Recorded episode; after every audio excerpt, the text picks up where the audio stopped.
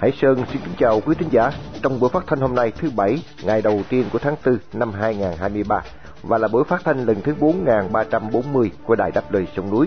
Trong phần tin tức, chúng tôi có những tin chính sau đây. Tổ chức theo dõi nhân quyền tố cáo Việt Nam dối trá khi giải trình vấn đề nhân quyền với Liên Hiệp Quốc. Mẹ của tù nhân lương tâm Huỳnh Đức Thanh Bình bị công an mời lên trụ sở làm việc.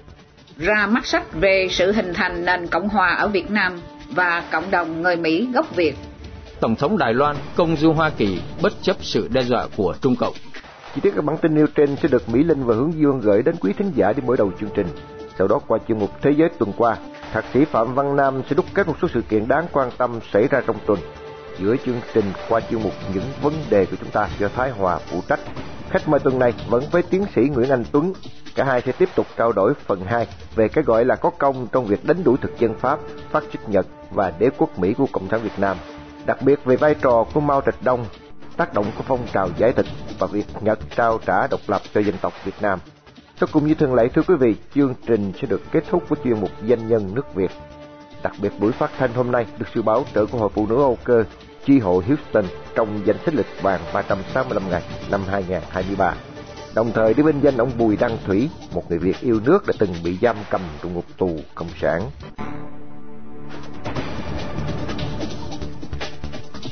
Mở đầu chương trình, mời quý thính giả theo dõi phần tin tức sẽ được Mỹ Linh và Hướng Dương trình bày sau đây.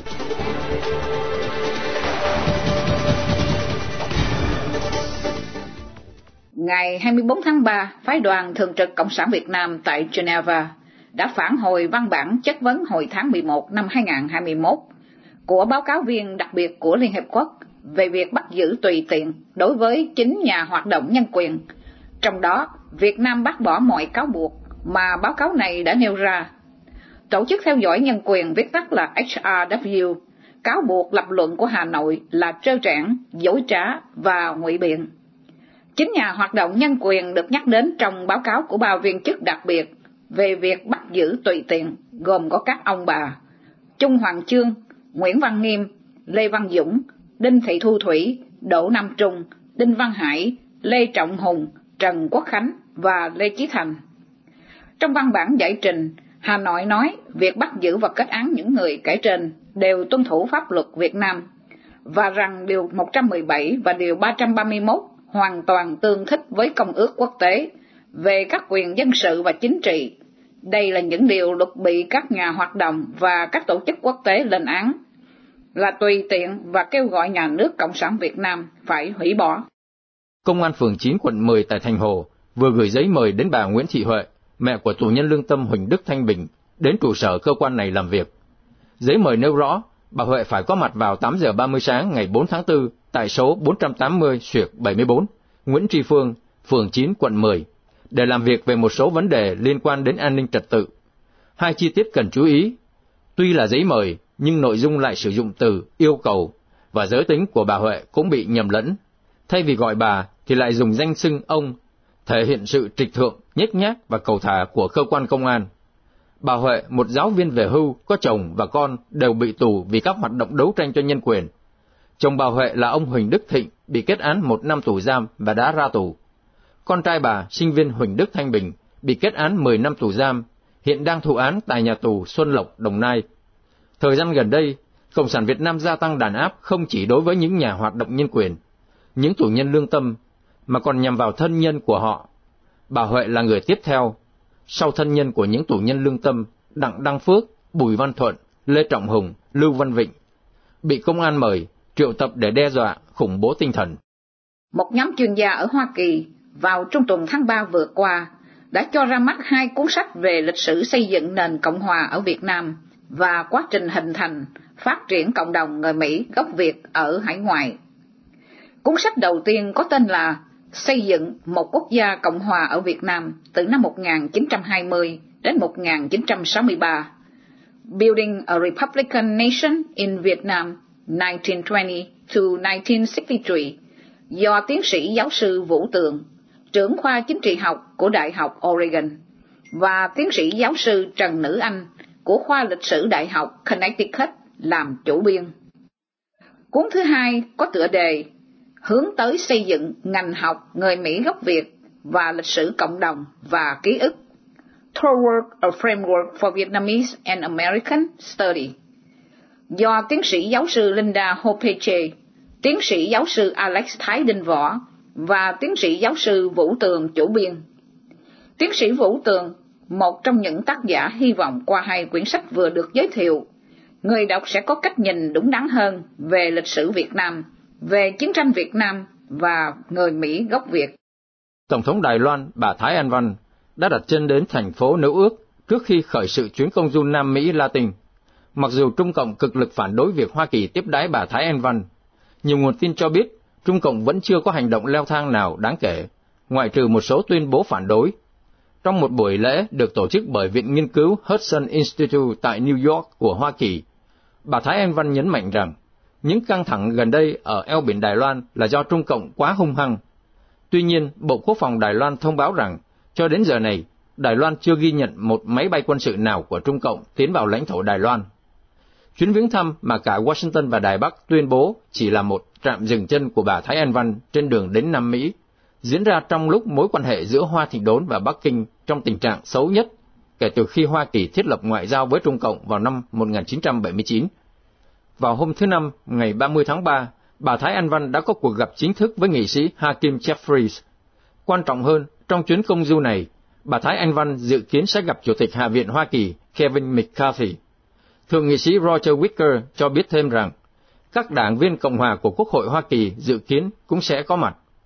Trong khi đó, Trung Cộng đe dọa sẽ trả đũa nếu Chủ tịch Hạ viện Hoa Kỳ Kevin McCarthy tiếp Tổng thống Đài Loan. Trung Cộng cho rằng việc này là một sự khiêu khích đối với Bắc Kinh. Đáp lại sự đe dọa của Bắc Kinh, bà Thái Anh Văn tuyên bố rằng mọi áp lực từ Bắc Kinh sẽ không ngăn cản được quốc gia của bà tham gia với cộng đồng thế giới.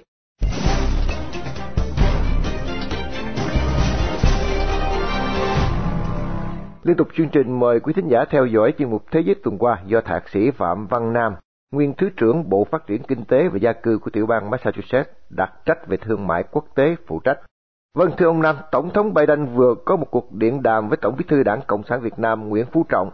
Ông có thể lý giải tại sao không là Thủ tướng hay Chủ tịch nước Việt Nam mà lại là Tổng bí thư thưa ông Nam? Xin kính chào anh Hải Sơn và quý vị thính giả. Thưa quý vị, theo tin từ Tòa Bạch Cung, thì ngày 29 tháng 3 vừa qua, Tổng thống Biden của Hoa Kỳ đã có một cuộc điện đàm với ông Nguyễn Phú Trọng, Tổng bí thư của Đảng Cộng sản Việt Nam. Trước hết, thưa quý vị, đây là một điều cũng ngộ nghĩnh nhưng không có gì ngạc nhiên.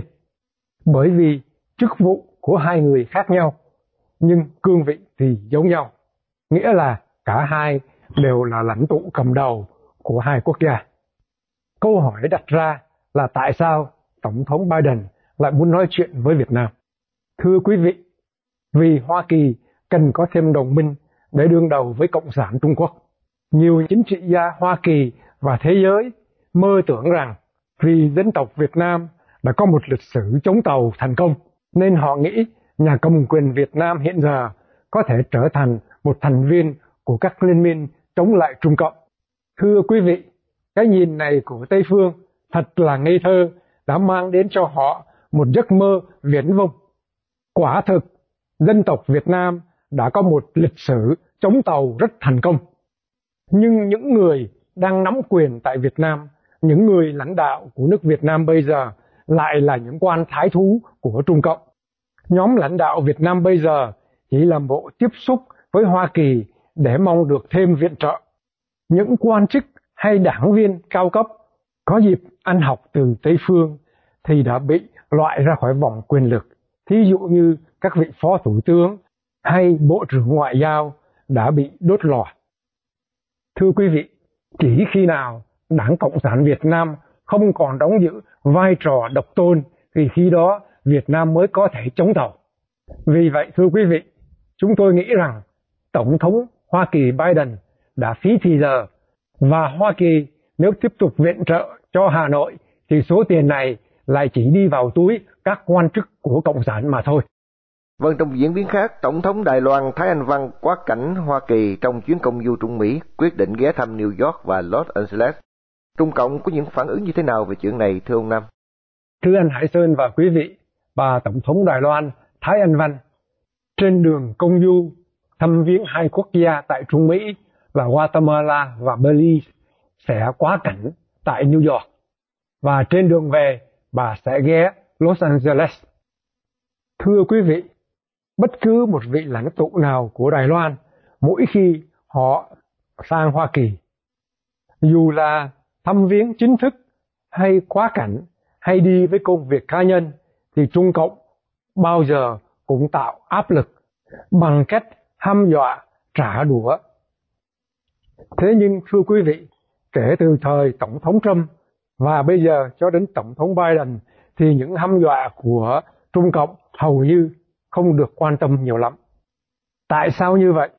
Thưa quý vị, Hoa Kỳ đã nhìn thấy rõ bản chất tàn bạo của Trung Cộng, cũng như những âm mưu muốn thôn tính thế giới của Tập Cận Bình.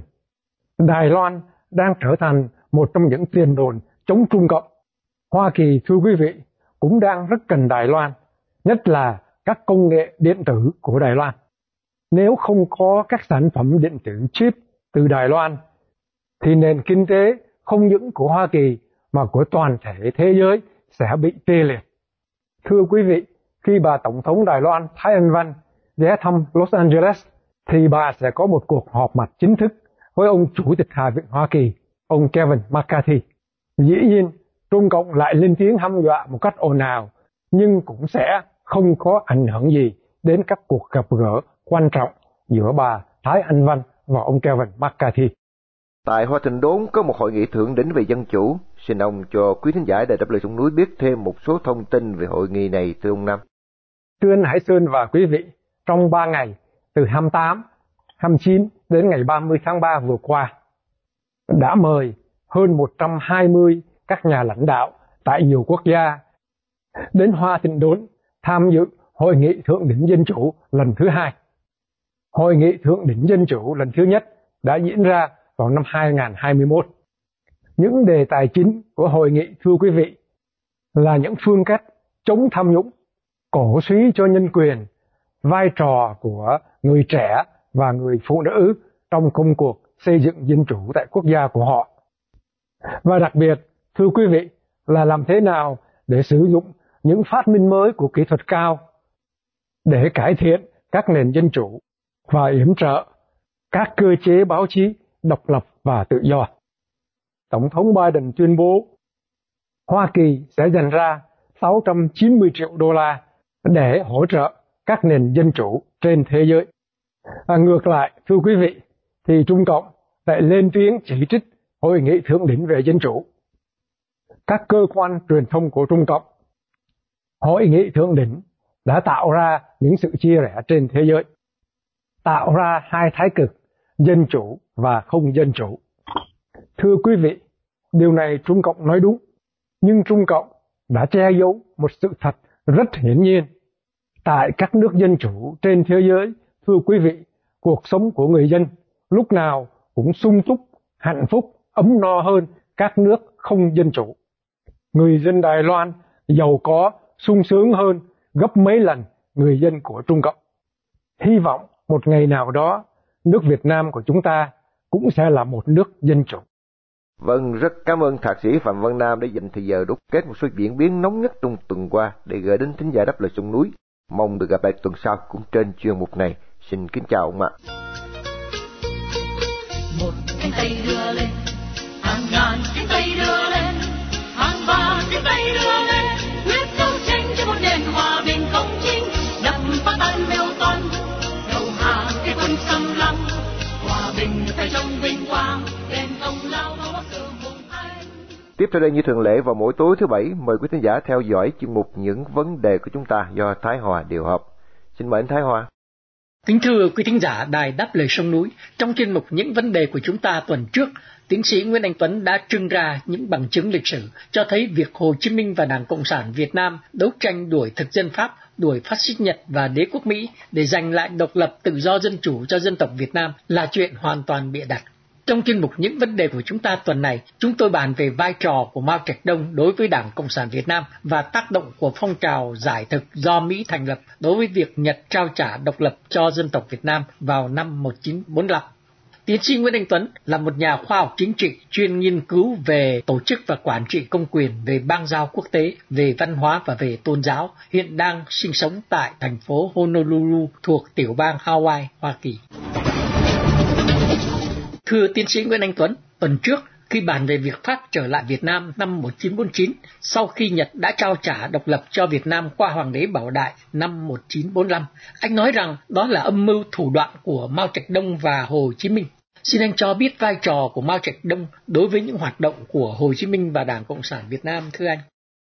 Thưa anh Thái Hòa và tất cả quý vị thính giả, Hồ Chí Minh đã cướp lấy nền độc lập đó và đã cướp chính quyền quốc gia Việt Nam thì chúng ta phải thấy một sự kiện lịch sử rất là quan trọng là Hồ Chí Minh là người của Mao Trạch Đông và Đảng Cộng sản Đông Dương được thành lập năm 1930 là do chính Mao Trạch Đông ra lệnh cho Hồ Chí Minh thành lập. Như vậy cái Đảng Cộng sản đó là Đảng Cộng sản của Mao Trạch Đông và cái đảng đó do Mao Trạch Đông dựng lên do Mao Trạch Đông chỉ đạo và điều hướng cũng như kiểm soát tất cả những việc làm của Hồ Chí Minh và Việt Minh cũng như Đảng Cộng sản Việt Nam sau này. Thế thì chính Mao Trạch Đông đã thành lập nên cái đảng đó và cái đảng đó không phải là của người Việt Nam, mà là của người Tàu. Và chính Mao Trạch Đông đã ra lệnh cho Hồ Chí Minh và Việt Minh cướp chính quyền, cũng như tất cả những sự kiện lịch sử sau này cũng như Mao Trạch Đông ra lệnh cho Hồ Chí Minh và Việt Minh đưa quân Pháp trở lại thì chúng ta thấy họ không phải chỉ cướp chính quyền mà họ đã cướp được cái nền độc lập thống nhất của chúng ta vào năm 1945. Đó là sự thật của lịch sử thưa anh Thái Hòa và tất cả quý vị thính giả. Thưa tiến sĩ Nguyễn Anh Tuấn, năm 1945, Nhật bị Mỹ đánh bại bằng hai trái bom nguyên tử, nên Nhật bị Mỹ buộc phải trả độc lập lại cho Việt Nam theo chủ trương của phong trào giải thực do Hoa Kỳ thành lập. Phong trào giải thực là một trào lưu lịch sử quốc tế rất quan trọng nhưng rất ít được phổ biến tại Việt Nam, vì đó là điều mà Hồ Chí Minh và Đảng Cộng sản không bao giờ muốn cho người dân Việt Nam biết đến. Xin anh cho quý thính giả biết về phong trào giải thực này thưa anh. Thưa tất cả quý vị thính giả, phong trào giải thực nó bắt đầu từ năm 1918 khi Tổng thống Woodrow Wilson thành lập cái hội quốc liên có 50 quốc gia trong đó mục đích của họ là buộc các đế quốc thực dân phải trao trả lại và tôn trọng nền độc lập toàn vẹn lãnh thổ và quyền tự quốc của các quốc gia mà họ chiếm đóng. Vì thế, phong trào giải thực bắt đầu từ đệ nhất thế chiến nó trên cao điểm tầm đề nghị thế chiến tức là thời tổng thống Franklin Roosevelt ông cũng đã kêu gọi các quốc gia Âu Châu đặc biệt là những đế quốc tự nhân phải tôn trọng quyền của tất cả mọi người và của tất cả mọi quốc gia. Sau đó, Hoa Kỳ đã lập lên tổ chức Liên Hợp Quốc để kiểm soát, thi hành và đôn đốc việc trao trả lại độc lập cho tất cả các quốc gia. Rồi sau đó, Mỹ đã thành lập lên khối NATO để bảo vệ hòa bình của thế giới. Mục đích của Hoa Kỳ là lập lên một trật tự mới, do đó cái căn bản của trật tự mới đó là cái tổ chức Liên Hợp Quốc Thế thì cái căn bản pháp lý của Tổ chức Liên Hợp Quốc là cái hiến trương Liên Hợp Quốc như là hiến pháp toàn cầu và chương trình đó tiếp tục kéo dài suốt từ đệ nhất qua đến đệ nhị thế chiến. Thưa tiến sĩ Nguyễn Anh Tuấn, như vậy thì Hoa Kỳ đã giúp cho bao nhiêu quốc gia trên thế giới được độc lập thoát khỏi nanh vuốt của những đế quốc thống trị họ thưa anh? Thưa anh Thái Hòa, cho tới năm 1965, thì nước Mỹ đã giải phóng được Âu Châu thoát khỏi nanh vuốt của nước Đức và đệ nhị thế chiến thì nước Mỹ đã cứu Âu Châu thoát khỏi nanh vuốt của Hitler và sau đó là cứu được 70 quốc gia do các chế độ đế quốc thực dân Âu Châu chiếm đóng. Như vậy, từ đầu tới cuối trên phong trào giải thực đó, nó có gần 100 quốc gia đã có độc lập và họ không cần phải đánh gì cả. Đồng thời, Hoa Kỳ đã đem lại một nền chính trị tự do dân chủ cho tới 111 quốc gia. Thế thì anh Thái Hòa và tất cả quý vị đã thấy đó là một trong những phong trào giải thoát các quốc gia đang bị thực dân Tây phương đô hộ và chiếm đóng rồi đưa lại tự do dân chủ cho cả Âu Châu và cho cả thế giới. Thế thì chúng ta đâu có cần phải đánh chế các quốc gia khác đâu có phải đánh gì đâu mà nó vẫn có độc lập cho nên cái việc khỏi tranh đấu giành độc lập Hồ Chí Minh và Việt Minh là hoàn toàn không có Qua những sự kiện lịch sử anh vừa trình bày, phải chăng người dân Việt Nam cần rút kinh nghiệm về sự tuyên truyền dối trá của Cộng sản, phải không anh? Vâng, đúng như vậy. Thưa anh Theo à, tất cả những gì mà Hồ Chí Minh và Việt Minh làm đều là lừa dối, bịp bợm, tạo ra tất cả cuộc phải tuyên truyền cộng lộ của họ để mà thổi phồng lên dân Việt Nam. Vào lúc đó không biết cái trào lưu lịch sử của thế giới là cái gì, mà cũng không hiểu rõ những biến cố xảy ra trên đất nước của mình. Là nhất, đã chiếm đóng Việt Nam từ năm 1941 rồi đến năm 1945 thì trao trả lại độc lập. Tại vì Nhật đã đầu hoàng rồi, thì Nhật phải trao trả lại nền độc lập là cái chuyện dĩ nhiên. Nhật không thể nào tiếp tục đô hộ Việt Nam được nữa. Cho nên việc Việt Nam có độc lập là đương nhiên và đã có độc lập vào ngày 12 tháng 3 năm 1945 thưa tất cả quý thính giả. Kính thưa quý thính giả, câu chuyện lịch sử này còn dài, nhưng thì giờ giới hạn, chúng tôi xin tạm ngừng nơi đây và sẽ tiếp tục đề tài này vào thứ bảy tuần sau. Kính chào tạm biệt quý thính giả.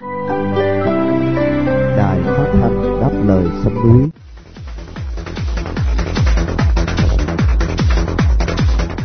Kính thưa quý thính giả, để nhớ đến một trong bốn vị tướng lãnh nổi tiếng thanh liêm, có tài năng và đức độ trong quân lực Việt Nam Cộng Hòa, được hung đúc từ truyền thống bảo quốc an dân của các bậc tiền nhân.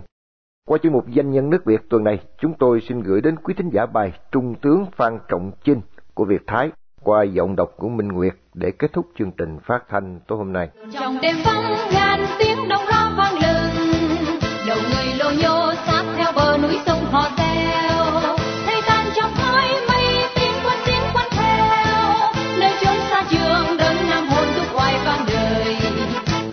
Biết làm sao khi vần nước suy vi, biết làm sao khi hào khí chưa tàn, đã trút gánh tan bồng trong uất hận anh hùng tử nhưng chí hùng chưa tận. Đó là bốn câu thơ trích trong bài thơ Giọt lệ trầm kha, dài hai mươi câu của tác giả Duy Linh, nhằm vinh danh Trung tướng Phan Trọng Chinh sau khi ông qua đời. Thời đệ nhất và đệ nhị Cộng Hòa có bốn vị tướng nổi tiếng thanh liêm được dân quân ca tụng về đời binh nghiệp cũng như nếp sống trong sạch qua câu nhất thắng, nhì chinh, tam thanh, tứ trưởng. Đó là Trung tướng Nguyễn Đức Thắng, Trung tướng Phan Trọng Chinh, Thiếu tướng Nguyễn Viết Thanh, Trung tướng Ngô Quang Trưởng. Thiếu tướng Nguyễn Viết Thanh tử nạn ngày 2 tháng 5 năm 1970 khi đang bay trực thăng thì sát mặt trận tại Kiến Phong, Kiến Tường, được truy thăng trung tướng và được truy tặng đề nghị đẳng bảo quốc huân chương kèm anh dũng bội tinh với nhành dương liễu. Trung tướng Phan Trọng Chinh sinh ngày 1 tháng 2 năm 1930 tại Bắc Ninh, thân phụ là thiếu tá Phan Trọng Vinh, tiểu đoàn trưởng tiểu đoàn 22 Việt Nam, tử trận tại Vĩnh Bảo, Hải Phòng năm 1952 khi đụng độ với quân Cộng sản. Thân mẫu là bà Hoàng Thị liệu Năm 1950, ông đậu tú tài một tại Hà Nội. Năm 1951, theo học khóa năm võ bị Đà Lạt, ra trường với cấp bậc thiếu úy. Năm 1953, thăng cấp trung úy, giữ chức vụ đại đội trưởng trong tiểu đoàn 3 nhảy dù. Năm 1954, thăng cấp đại úy.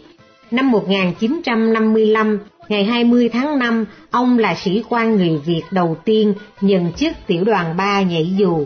Năm 1956, thăng cấp thiếu tá, làm tham mưu trưởng liên đoàn nhảy dù, trung tá Nguyễn Chánh Thi làm liên đoàn trưởng.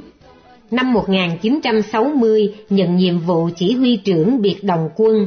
Ngày 11 tháng 11 năm 1960, ông tham gia đảo chánh do đại tá Nguyễn Chánh Thi cầm đầu đảo chánh thất bại, ông bị bắt.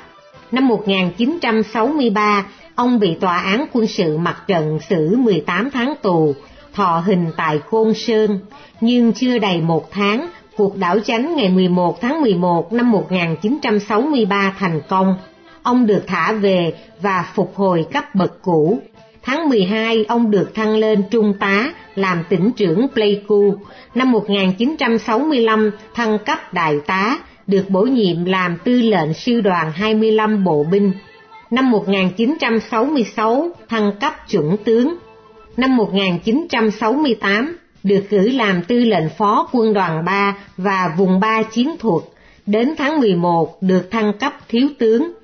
Năm 1969, thuyên chuyển về Bộ Tổng Tham mưu, được bổ nhiệm làm Tổng cục trưởng Tổng cục Quân huấn, thay thế Trung tướng Vĩnh Lộc. Năm 1973 được thăng cấp Trung tướng. Năm 1974 giữ chức vụ chỉ huy trưởng trường chỉ huy tham mưu. Năm 1975, ông cùng gia đình di tản và định cư tại Rockville, tiểu bang Maryland, Hoa Kỳ. Năm 2014, ngày 17 tháng 11, ông qua đời tại thành phố Vienna, Virginia, Hoa Kỳ. Cuộc đời binh nghiệp của Trung tướng Phan Trọng Chinh trải qua những bước thăng trầm. Ông đã sống trong tình huynh đệ chi binh, liêm khiết, tự trọng và im lặng cho đến cuối đời. Do ông là vị tướng thanh liêm và đức độ, nên trong tang lễ có Chủ tịch Cộng đồng Người Việt vùng Hoa Thình Đốn, rất nhiều hội đoàn, đoàn thể và đồng hương, đặc biệt là các cựu quân nhân quân lực Việt Nam Cộng Hòa ở khắp nơi, tụ về trong buổi tiễn đưa ông đến nơi an nghỉ cuối cùng.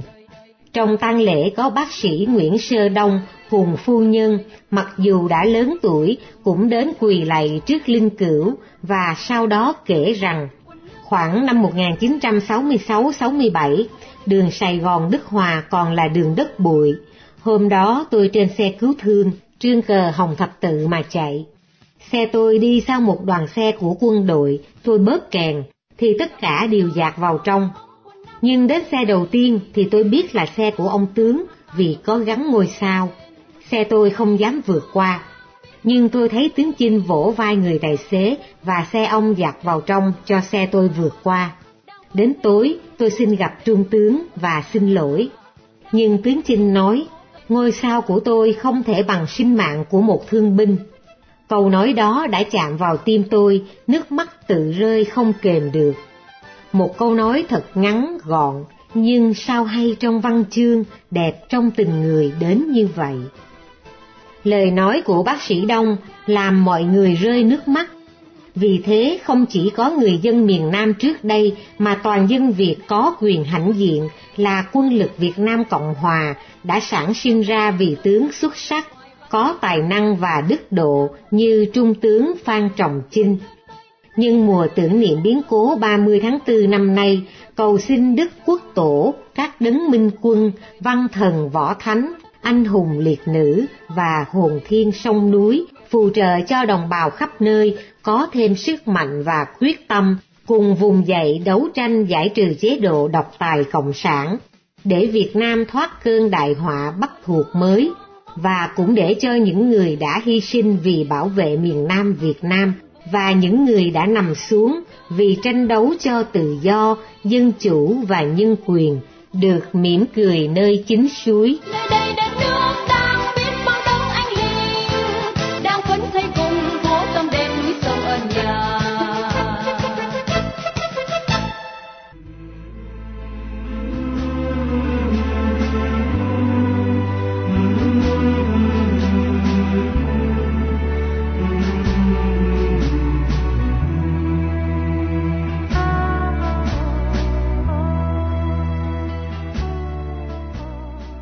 Trước khi chia tay trong buổi phát thanh tối nay, mời quý thính giả cùng đại đáp về sông núi nhớ đến ông Bùi Đăng Thủy, sinh năm 1950, bị bắt ngày 22 tháng 7 năm 1997 với bản án 18 năm tù giam, mất ngày 24 tháng 11 năm 2013 tại trại giam Xuân Lộc, Đồng Nai, hưởng thọ 63 tuổi.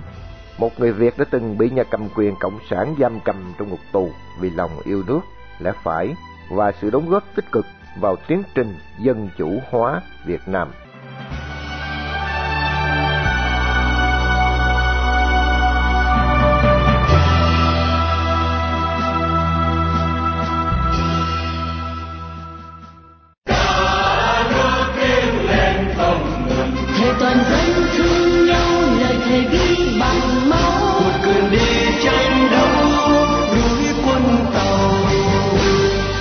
Chương trình phát thanh đáp lời sông núi hôm nay đến đây là chấm dứt. Hẹn gặp lại quý thính giả trong chương trình tối mai vào lúc 7 giờ 30.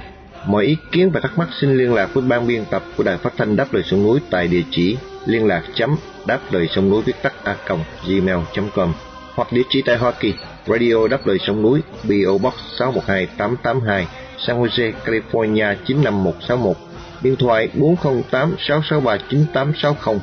Cảm ơn quý thính giả đã theo dõi chương trình. Chúc quý vị một đêm thật bình an. Xin mến chào, tạm biệt.